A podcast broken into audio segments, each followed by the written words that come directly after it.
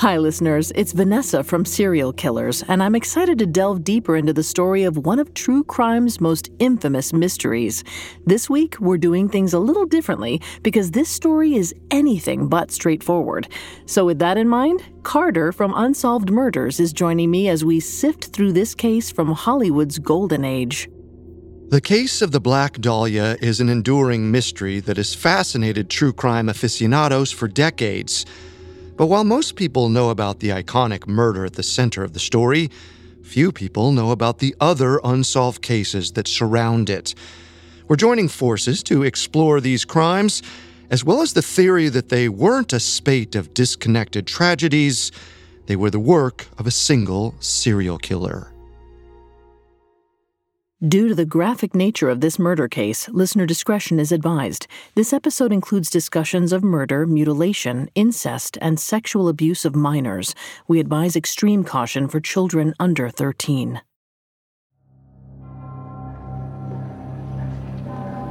The psych ward was never quiet, even at night.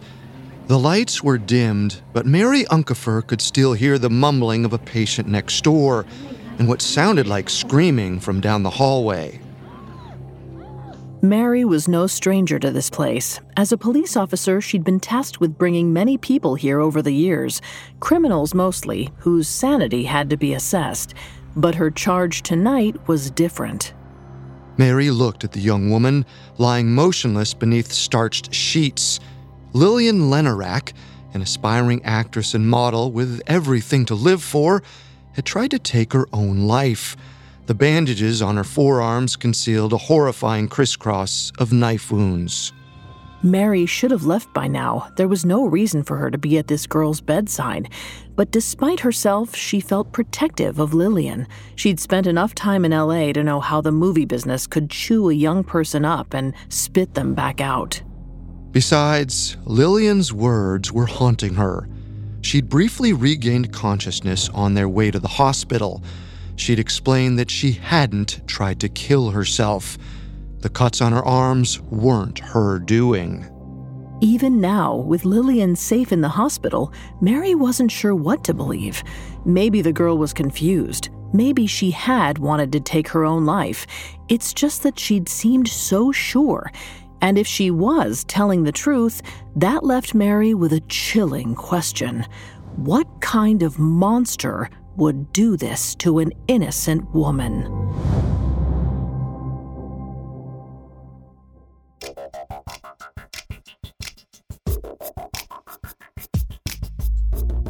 Hi, I'm Vanessa Richardson, and this is a special two part series presented by Serial Killers and Unsolved Murders, both Spotify originals from Parcast. Today I'm joined by Carter Roy. Great to be here, Vanessa. You can find all episodes of Serial Killers, Unsolved Murders, and all other Spotify originals from Parcast for free exclusively on Spotify. Last time we took a closer look at one of the most notorious unsolved murders of the 20th century, the case known as the Black Dahlia.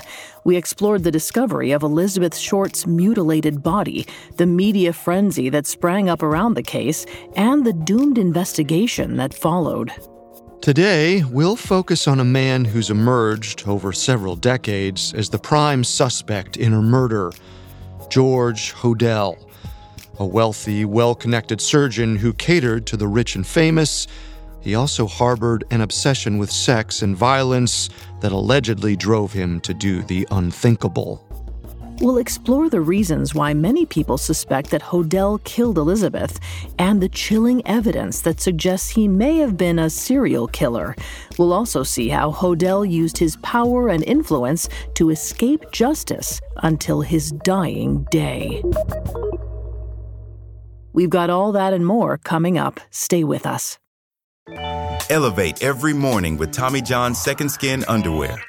The luxurious support of Second Skin guarantees everything will go smoothly. With over 20 million pairs sold and thousands of five star reviews, guys love Tommy John. Plus, your most valuable assets are covered with Tommy John's best pair you'll ever wear or its free guarantee. Shop Tommy John's Friends and Family Sale right now and get 25% off site wide at TommyJohn.com slash Spotify. TommyJohn.com slash Spotify. See site for details. Hi, I'm Daniel, founder of Pretty Litter. Did you know cats tend to hide symptoms of sickness and pain? I learned this the hard way after losing my cat, Gingy. So I created Pretty Litter, a health monitoring litter that helps detect early signs of illness by changing colors, saving you money and potentially your cat's life. Pretty Litter is veterinarian developed, and it's the easiest way to keep tabs on your fur baby's health right at home. Go to prettylitter.com and use code SPOTIFY for 20% off your first order and a free cat toy. Terms and conditions apply. See site for details. Many of us have those stubborn pounds that seem impossible to lose, no matter how good we eat or how hard we work out. My solution is PlushCare. PlushCare is a leading telehealth provider with doctors who are there for you day and night to partner with you in your weight loss journey. They can prescribe FDA-approved weight loss medications like Wegovy and Zepbound for those who qualify. Plus, they accept most insurance plans. To get started, visit plushcare.com slash weight loss. That's plushcare.com slash weight loss.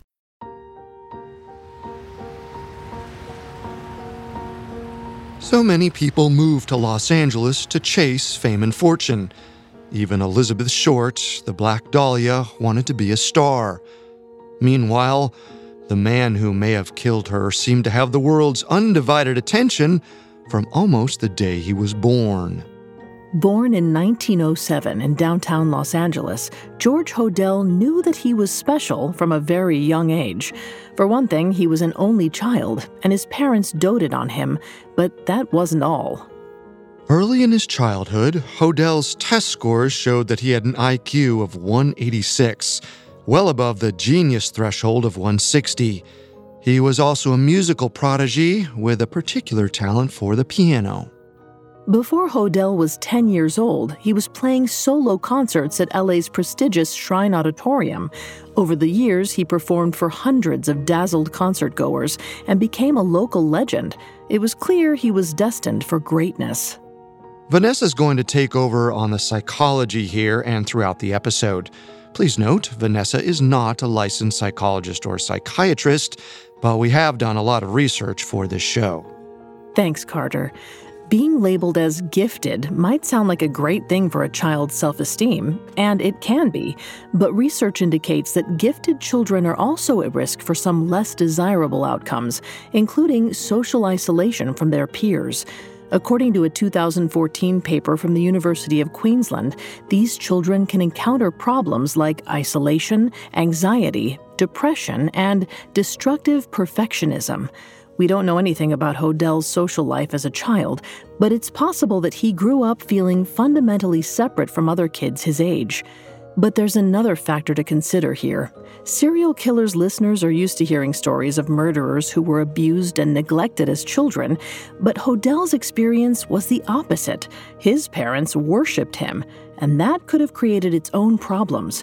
According to Brad Bushman, a psychology professor at Ohio State University, parents who treat their children as exceptionally special can create narcissistic tendencies. It wasn't just Hodel's parents who singled him out for praise, though. According to his son Stephen, Hodel's test scores were the highest ever recorded in California's public school system. And just a year later, in 1923, Hodel graduated early from South Pasadena High School. That fall, 15 year old Hodel enrolled at the California Institute of Technology to study chemical engineering. Just like it is today, Caltech was one of the most prestigious universities in the world, with a reputation for producing groundbreaking research. Caltech students were all but guaranteed to go on to great things, but Hodel found himself distracted by extracurricular pursuits. During his first year, Hodel became involved with the wife of one of his professors. He got her pregnant, which ultimately led to the breakdown of her marriage. The woman, who we'll call Martha, went back to her hometown in Massachusetts to have the baby. But Hodel didn't want to let her go. He followed her to the East Coast and told her that he wanted to marry her. In response, Martha laughed at him. She wasn't trying to be cruel. Hodel was still a child himself, and the idea of starting a family with him was absurd. But Hodel took her rejection personally.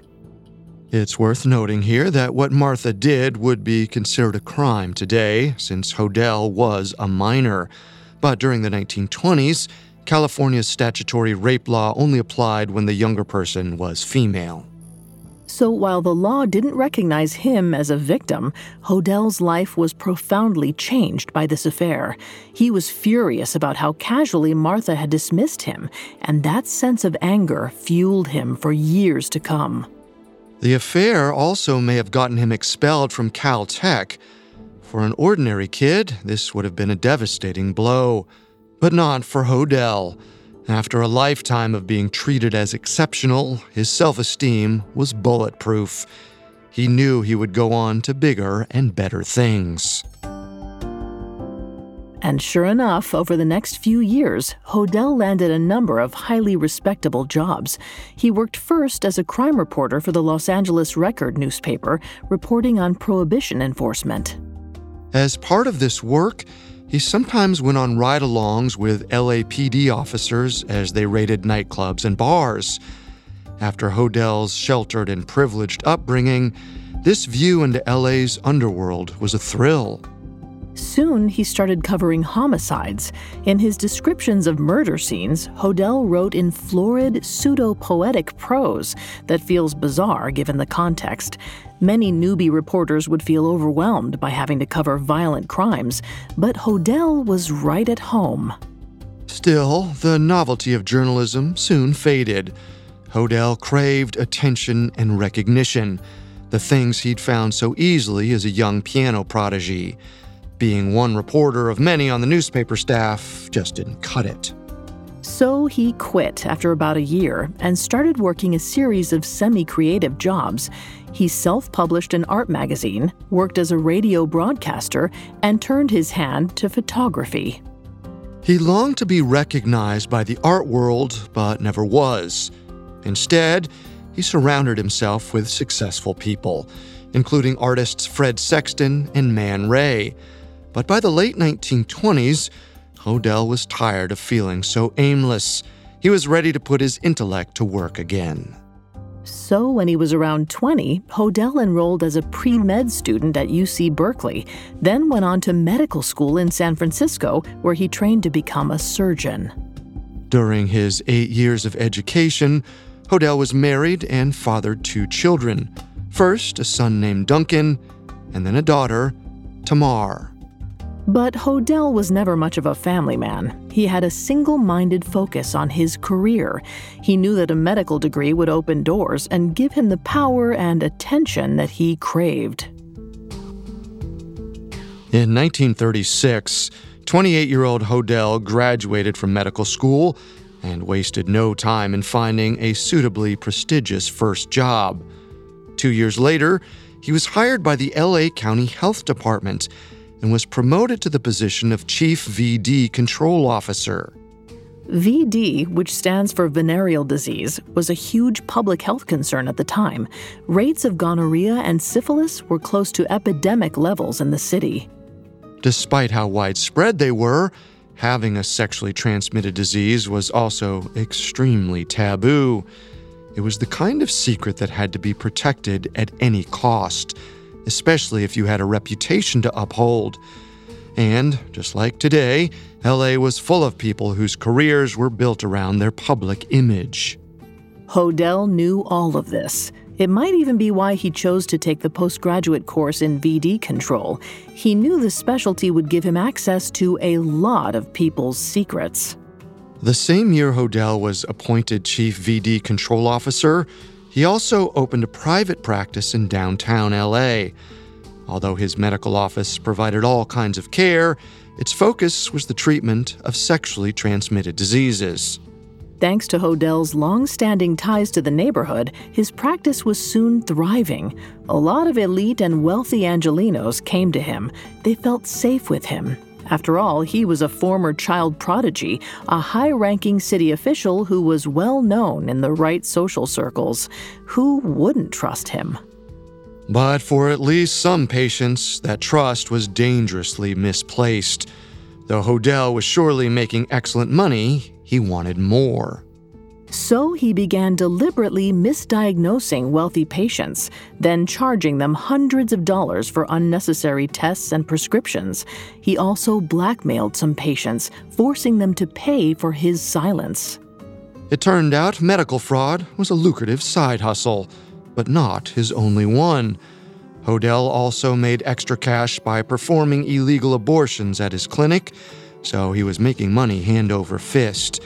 That meant he could afford to take some real time off, and he knew exactly who he wanted to spend it with.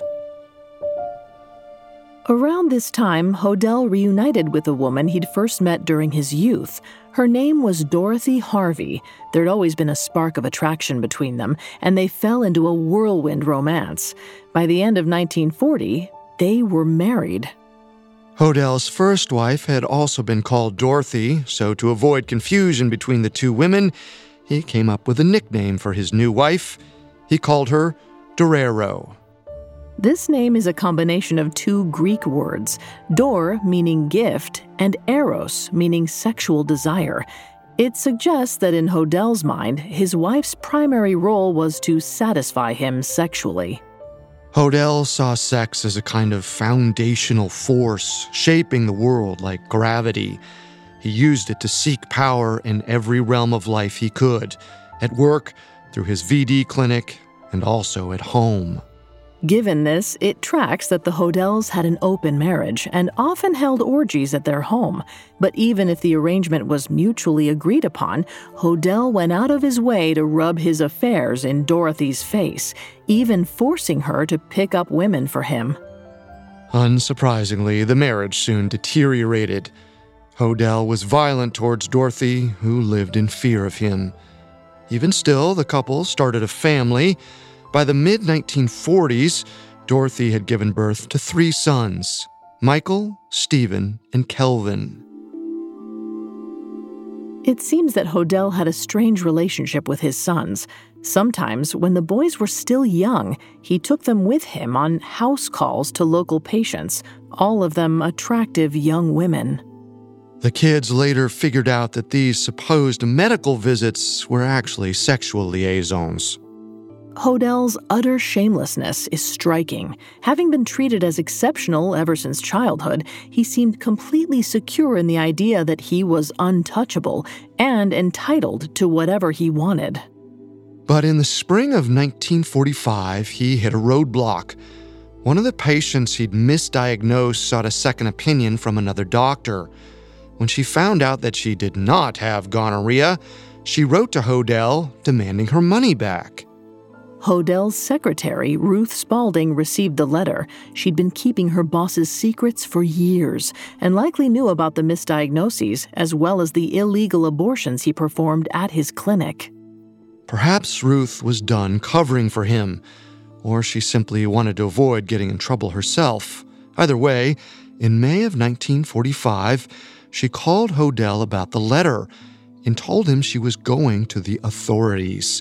Thinking quickly, he asked if he could come see her first. She agreed. It's important to point out that the following has never been proven. It's a theory presented by Steve Hodel, George's son, based on facts that came to light years later. The theory goes that Hodel went to Ruth's apartment that night and drugged her with a lethal dose of barbiturates. He then summoned Dorothy, gave her a pile of incriminating documents Ruth had brought home, and ordered her to burn them. Dorothy obeyed and left Hodel alone with the unconscious Ruth. He watched, monitoring her breathing until she slipped into a coma. And then, once he knew she was too far gone to save, he called a cab and had her taken to a hospital. Ruth died less than an hour after being admitted. It's a compelling theory, but the only fact we know for sure is that Ruth died of a barbiturate overdose. The rest is educated guesswork, though it's based on a lot of evidence, including incriminating statements that Hodel made years later. Since we can't confirm that he killed Ruth, we can only speculate about what Hodel's state of mind may have been afterward. But he may well have felt a sense of relief. The whole thing had been easier than he'd dared to imagine. He'd always known that he was special and that the rules didn't apply to him. But driving home from the hospital that night, he realized just how easy it was to bend the world to his will.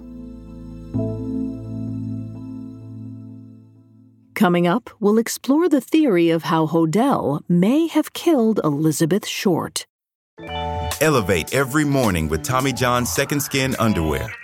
The luxurious support of Second Skin guarantees everything will go smoothly. With over 20 million pairs sold and thousands of five star reviews, guys love Tommy John. Plus, your most valuable assets are covered with Tommy John's best pair you'll ever wear or its free guarantee. Shop Tommy John's Friends and Family Sale right now and get 25% off site wide at TommyJohn.com slash Spotify. TommyJohn.com slash Spotify. See site for details. Hey, it's Kaley Cuoco for Priceline. Ready to go to your happy place for a happy price? Well, why didn't you say so? Just download the Priceline app right now and save up to 60% on hotels. So, whether it's Cousin Kevin's Kazoo concert in Kansas City, go Kevin, or Becky's Bachelorette Bash in Bermuda, you never have to miss a trip ever again. So, download the Priceline app today. Your savings are waiting. Go to your happy place for a happy price. Go to your happy price, Priceline. Now back to the story. In the spring of 1945, George Hodel had just gotten away with murder for the first time, at least if you go by his son's theory of the case. It's not clear if he was ever a suspect in the death of his secretary, Ruth Spaulding. There are conflicting reports on this subject. Officially, Ruth's death was ruled a suicide, and after his wife apparently burned the documents that implicated him in medical fraud, Hodel was in the clear.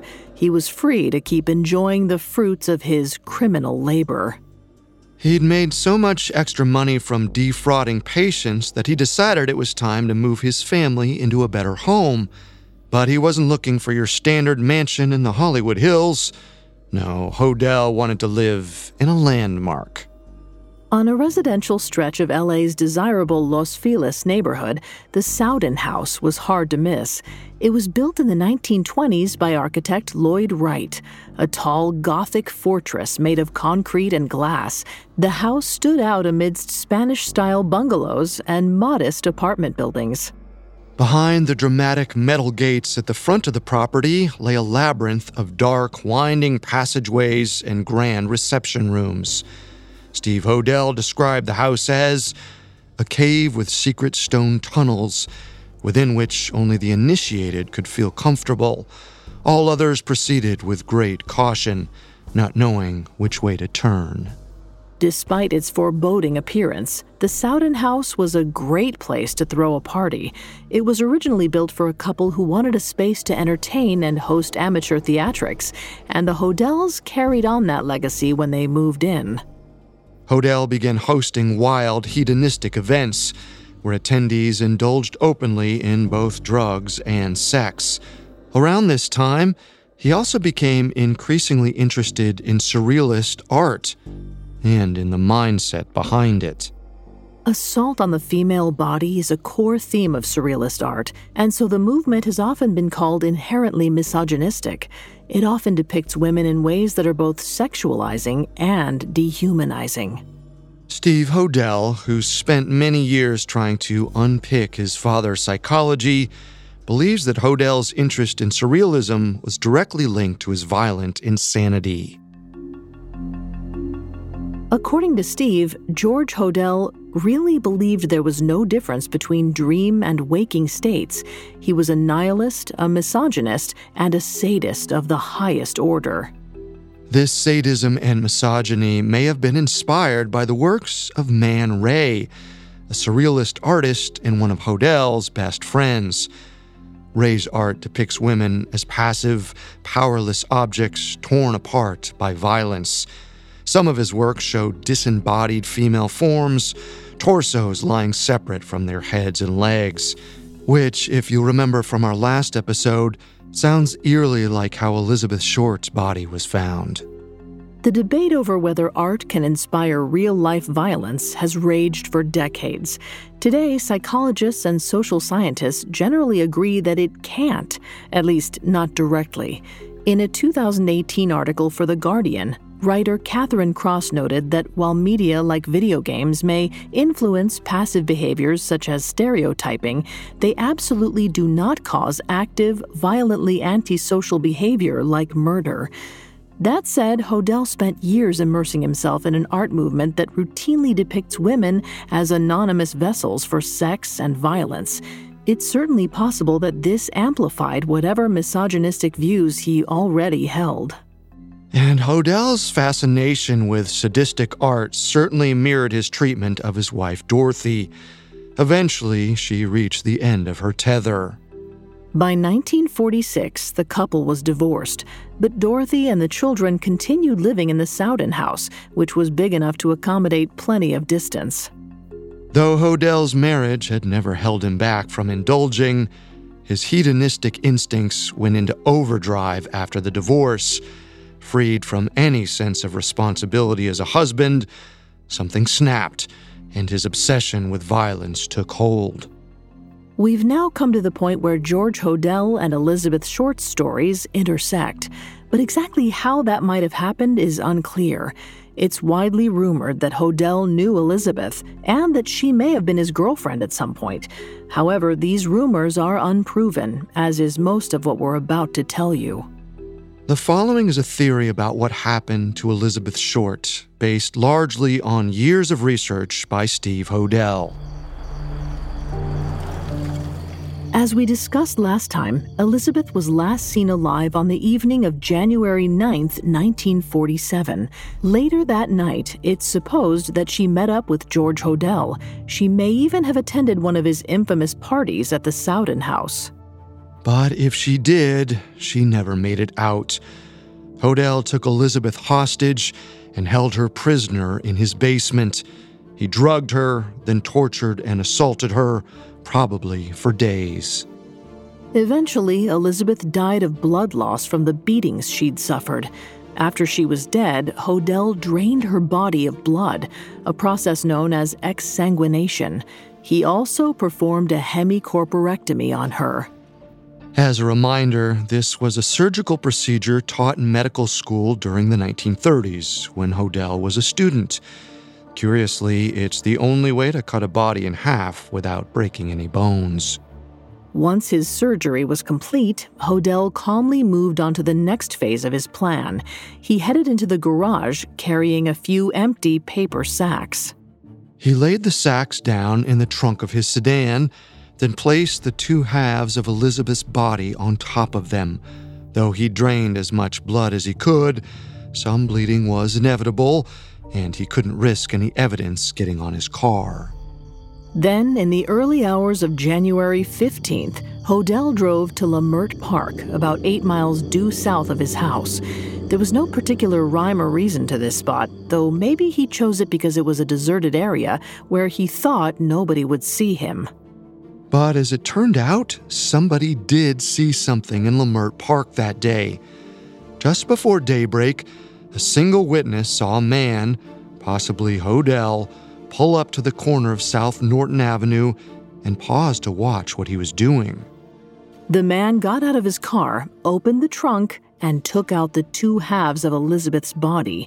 He positioned her torso on the ground, lifting her arms above her head, and then placed her lower body nearby.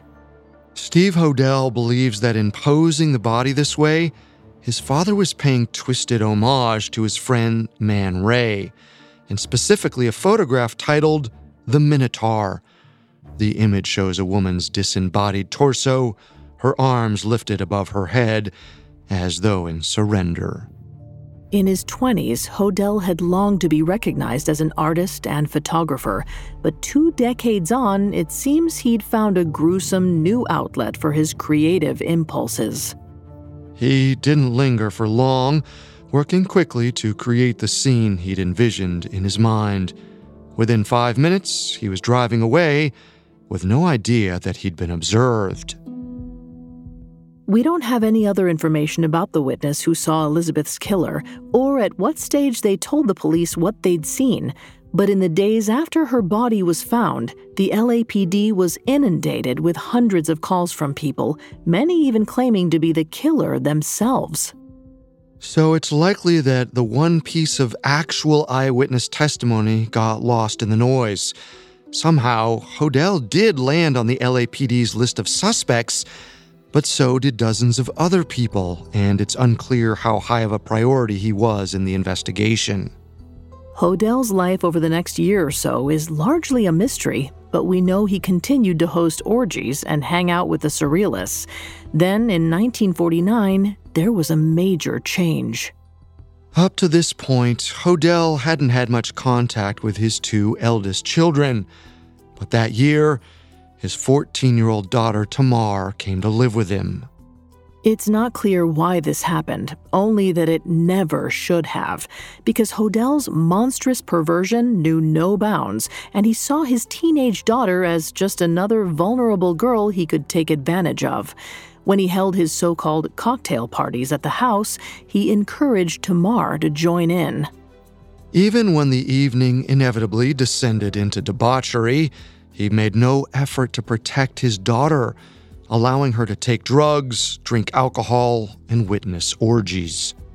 Eventually, Hodel began allegedly sexually abusing Tamar. He told her that he was, quote, giving her a gift, that she should feel honored, and that after having sex with him, she'd become a woman.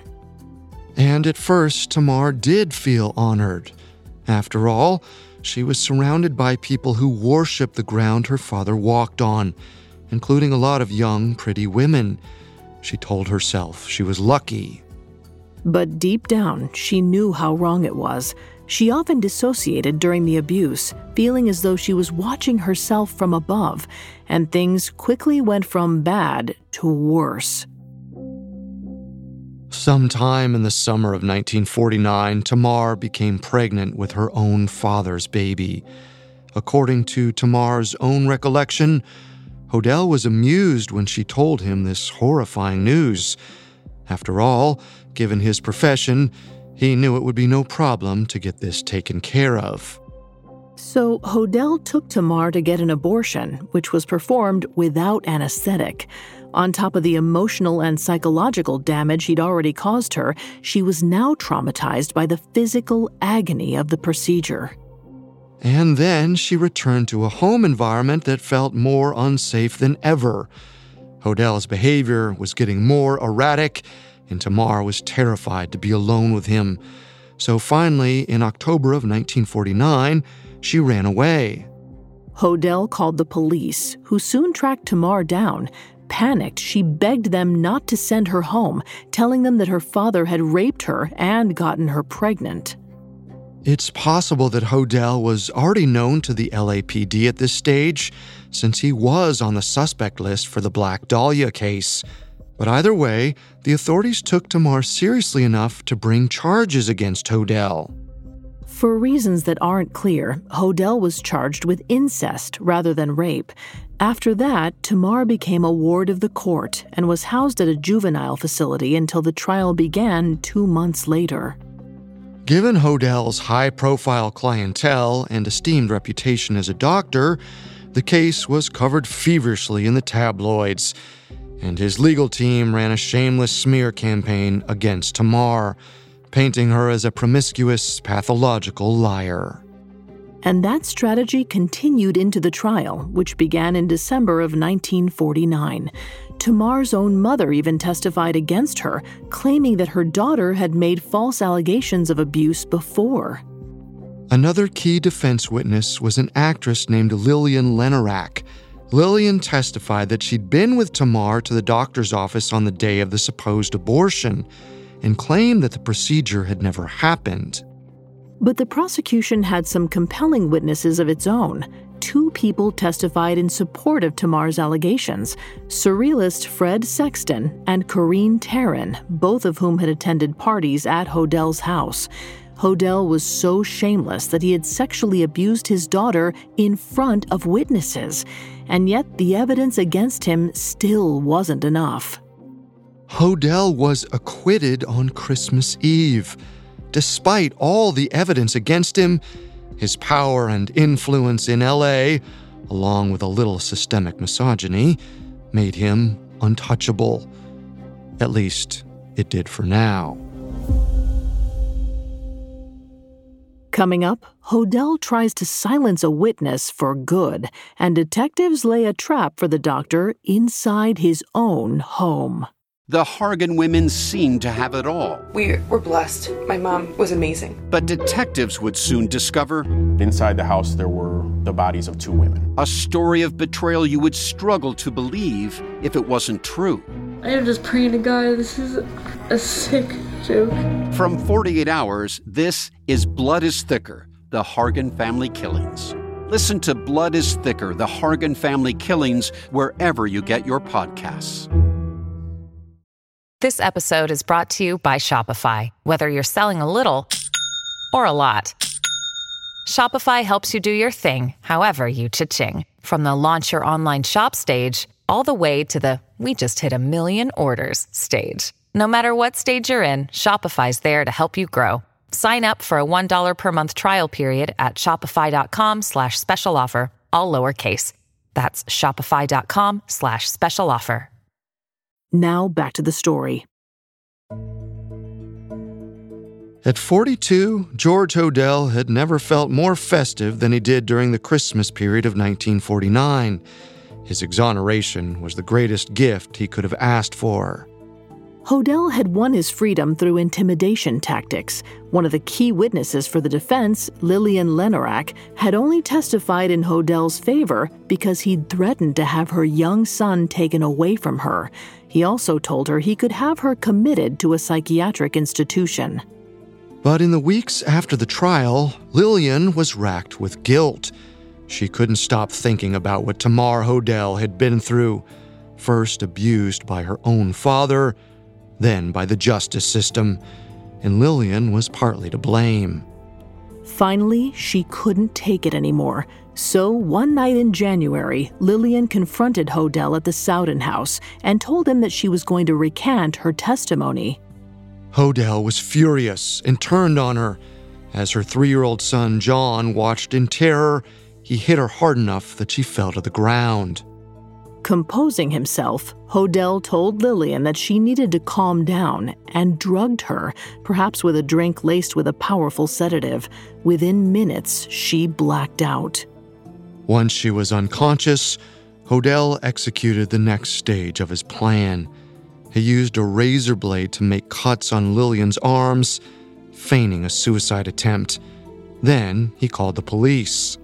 Officer Mary Unkefer responded to the call. When she arrived, Hodel told her that Lillian was in a bad mental state and had tried to kill herself. He explained that he'd given her a sedative to keep her calm. Hodel helped Mary get Lillian into a police car, accompanied by little John. He told her that he hoped Lillian could get the help she needed in hospital. So Mary drove Lillian to a local psychiatric ward where she was checked in for observation. And when she woke up, Lillian seized the opportunity to confide in the police officer. She told Mary everything that she'd witnessed Tamar's abortion, that Hodel had intimidated her into lying for him in court, and that he'd attacked her when she threatened to tell the truth. She even said that Hodel had paid off the DA in order to secure his exoneration. Three year old John also confirmed that Hodel had, quote, knocked mommy down and made her cry hard. Lillian swore that the cuts on her arms were not self inflicted, that Hodel had done this to her to try and make her appear insane. Disturbed, Mary wrote a letter to the district attorney's office laying out everything that Lillian had told her. The letter described Hodel's suspected involvement in a variety of crimes, including assault and subornation of perjury, that is, persuading another person to perjure themselves. And although it didn't directly reference the crime, Mary's letter ended up creating a breakthrough in the Black Dahlia case. It was an unexpected godsend because by that stage, the long stalled investigation was in desperate need of new evidence. In the three years that had passed since Elizabeth's murder, the DA's office had become frustrated with the LAPD's lack of progress. They believed the police force was dragging its feet, so the DA ordered a separate grand jury investigation. DA detectives came up with their own group of suspects in Elizabeth's murder and Hodel was on the list. Since there had been no solid evidence against him in relation to any crime at that time, he'd been a low priority. But Mary's letter changed all of that. Lillian's story tied him to multiple offenses, including a violent assault against a young woman. And despite his acquittal, the incest trial had also severely damaged Hodel's reputation. It all meant that there were now a lot of reasons to take a closer look at the once celebrated doctor. So in February of 1950, the DA brought Hodel in for questioning. We don't have any details about how that interview went, but it seems the detectives concluded that they weren't going to get anything out of Hodel himself. If they wanted a smoking gun, they'd have to get creative. Later that month, on a night they knew Hodel was out of town, DA investigators broke into the Sowden house. They hid microphones in strategic locations all around the sprawling mansion, setting them up to feed audio directly back to the Hollywood police station a couple miles away. They knew the plan was a long shot. No one knew how long they'd have to wait for Hodel to say something incriminating. As it turned out, it wasn't long at all. On February 18th, one of the microphones picked up a deeply disturbing series of audio clips from the house.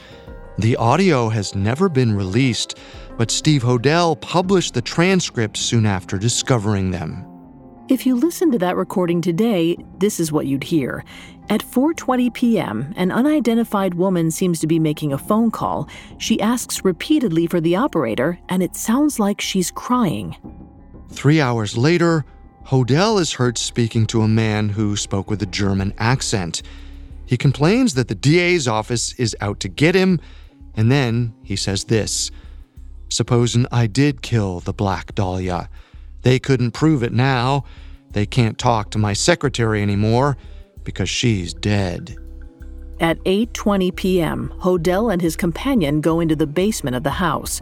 Indistinct sounds are heard, several thuds, and clanging against a metal pipe. At 8:25 p.m., a woman screams. 2 minutes later, she screams again. The next clear sound comes a few minutes later when the German man leaves the house for the evening. The mere description of this audio is incredibly disturbing, so you can only imagine what it was like for the detectives listening in. There's no way to know for sure what's happening on the tape, but it sounds very much like a woman is being held against her will, physically harmed, and possibly even killed. And yet, as far as anyone knows, no action whatsoever was taken. About five weeks later, in late March, a microphone picked up more conversations between Hodel and his German friend. Hodel sounds more agitated in these recordings. It's clear that the pressure on him is mounting, and he feels the walls closing in. He brings up a photograph that the police have of him with a girl and how he, quote, thought he had destroyed them all. During another conversation, the words FBI and passport come up multiple times. Hodel seems to be talking about leaving the country. For some reason, the authorities didn't think to stop him. Sure enough, just a few days later, Hodel did flee the U.S. After that, DA Detective Frank Jemison, who led the investigation into Hodel, was ordered to turn over all of his files to the LAPD, including the original audio recordings. He was also told to close the case and never discuss it again. Jemison reluctantly did as he was told, and that, it seemed, would be the end of the investigation. Except that Jemison also made duplicates of every document. He stored the second set in the DA vaults, where Los Angeles Times reporter Steve Lopez uncovered them in 2003. Without those copies, the transcripts from Hodel's house and the letter from Mary Unkefer would never have come to light. As for Hodel, he stayed far away from California for most of the next 40 years, spending time in the Philippines, Japan, and Hawaii. Steve Hodel believes it's likely that his father bribed and bullied his way to freedom. He had enough dirt on powerful people by this point that he was able to leverage an LAPD cover up. Corruption was rife in the police force at the time of the murders, and it doesn't seem implausible that a man like George Hodel could be above the law. In fact, it wasn't until he died that his buried secrets began to emerge. In May of 1999, Hodel took a lethal dose of medication at the age of 91 and left a note instructing his wife to destroy all of his possessions.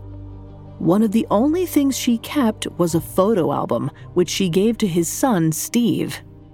Steve was now a homicide detective for the LAPD, and although he spent decades at the department, he never had any idea that his father had been a suspect in the Black Dahlia murder. The crime had become the stuff of legend at the LAPD. It was the department's most famous unsolved case and was discussed often in training.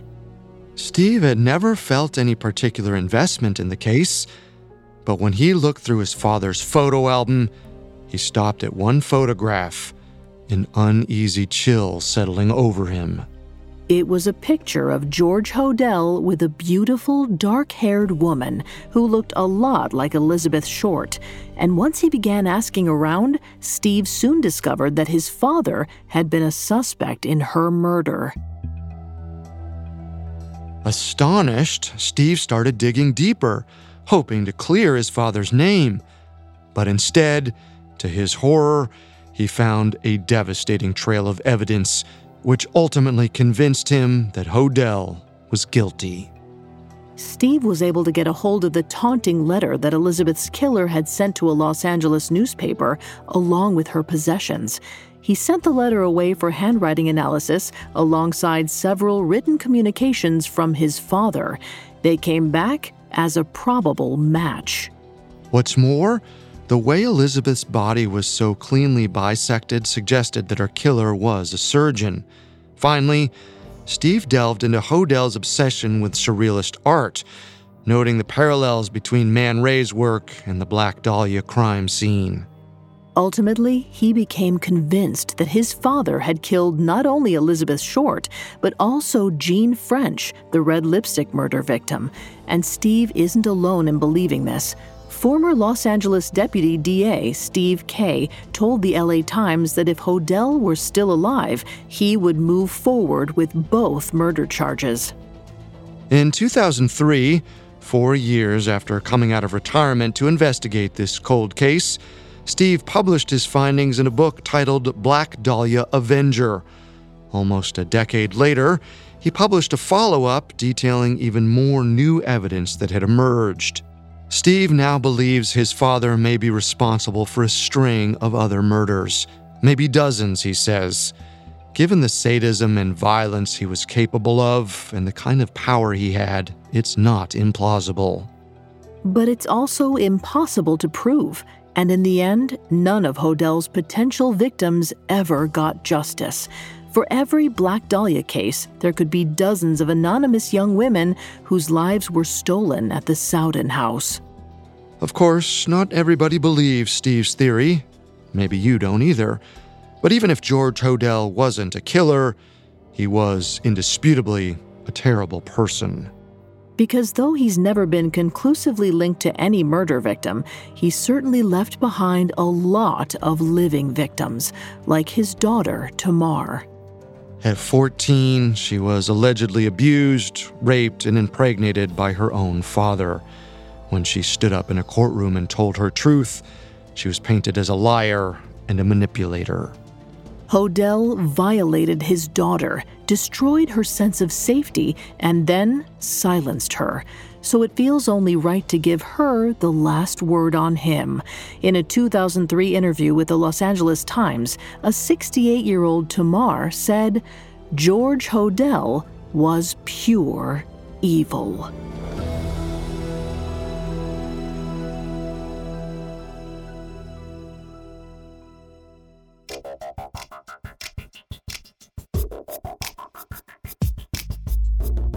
Thanks again for tuning in to Serial Killers and Unsolved Murders. We'll be back next time with a brand new story. You can find all episodes of Serial Killers, Unsolved Murders, and all other Spotify originals from Parcast for free on Spotify. We'll see you next time. stay safe out there. Serial Killers and Unsolved Murders are Spotify originals from Parcast. Executive producers include Max and Ron Cutler.